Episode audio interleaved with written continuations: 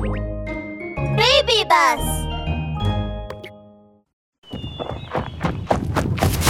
行け歩道戦士第16話不思議な超音波。異常なし。問題もなさそうだ。おいフォード君。もっとゆっくり飛んでくれよ夜遅く翡翠の森をフォードは空を飛びながらパトロールしていました。しかしその後をついていくカノンは汗まみれになってとても大変そうです。地上を走っているので空を飛んでいるフォードに全くついていけません。トーガ殿と約束したでしょ？昼はトーガ殿とポイポイ殿が夜は僕らでパトロールするって。カノン殿は遅いんですよ。こっちは飛べねえんだ。はあ疲れた。あとは沼地だけだろ。じゃあじゃあ。僕一人で行けと言いたいんですね。まったく仕方ありませんね。この世界一の追跡者。夜闇の守り人。神秘なる力の化身。空かけるフォーリーナイトがこの任務。バッチリこなしてみせましょう。フォードはいくつもの泥沼が集まった沼地の上空を大きく円を描くように旋回して飛んでいます。うんここも問題なさそうだな。ん？何の音だ？フォードが耳を澄ませると足原の中から耳障りな音が聞こえてきました。どれどれ？スピーカー？おかしいですね。なんでこんなところに？それにしてもカノンさんの歌の方がまだマシだな。とりあえずスイッチを止めよう。あしまった！フォードの翼がスピーカーに触れた瞬間何かネバネバしたものがフォードの翼をスピーカーに貼り付けてしまいました。その時いかにも邪悪な笑い声がスピーカーから聞こえてきました。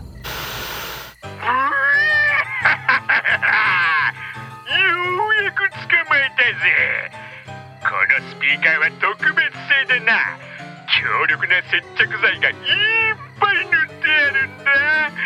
もうそこから離れられねえぞ。そうだそうだ。一生そこにひっついてろ。貴様ら悪い密漁者どもだな。どこにいる？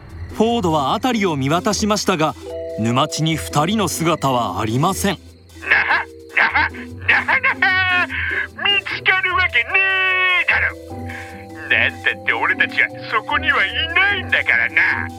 そのオンラインスピーカーでお前をそこに釘付けにしておけば俺たちは自由に密漁ができるんだからな。ブヒヒヒ京原社長今は夜だからあの巨像戦士も寝てますよ。京原社長じゃねえ。俺はオバナだよオバ巨像戦士が寝てる間にあいつの象牙をいただきに行くぞ。これで大金持ちだ。あのコウモリはどうするんすか？心配するな。あのスピーカーは特別製でな。向こうの声もこっちのスピーカーで聞こえるんだよ。それにあのコウモリもスピーカーにくっついてたら何にもできまい。貴様らこの世界一の追跡者。夜闇の守り人。神秘なる力の化身。空かけるフォーリーナイトを甘く見るなんて。どうやら僕の必殺技で懲らしめなきゃいけないみたいだな。フォードが懸命に翼を動かしてもスピーカーは重くてびくともしません。そんな時ごそごそと足原からネズミが一匹出てきました。ネズミ？そうか。この手があったか慎重に行くぞ。了解です。真っ暗な翡翠の森でトーガが自分の部屋で寝ていると扉をこじ開けて太っちょと痩せっぽちの人影が忍び込んできました。清原社長コウモリの方にも動きはないみたいです。これは大チャンスですよ。ブヘヘヘヘようやく象牙が手に入るぜ。行けガリ吉ガリ吉が斧を取り出し象牙を切り取ろうとするとトーガは突然目を開き長い鼻で斧を叩き落としました。起きていたのか！フォード君が起こしてくれたんだ。お前たちが象牙を奪いに来るから起きて待っていろってな。そんな！だって声は何にも聞こえてなかったのに果たして本当にそうかな？スピーカーからフォードの声が聞こえてきました。この世界一の追跡者夜闇の守り人神秘なる力の化身空かけるフォーリーナイトの声を聞こうなんて100年早い！フォード君が超音波の聞こえるネズミに伝言を頼んだんだ。お前たちには超音波が聞こえないから気づかなかったんだよ。超音波だって？ヒョバラ社長どうしましょう？そりゃお前逃げるしかねえだろ。手伝ってやる。ヒギ。激流インパクト。トーガは長い鼻の照準を2人に合わせると勢いよく水柱を吹き出し2人をあっという間に遠くに飛ばしてしまいました。この巨像戦士めこれで終わったと思うなよ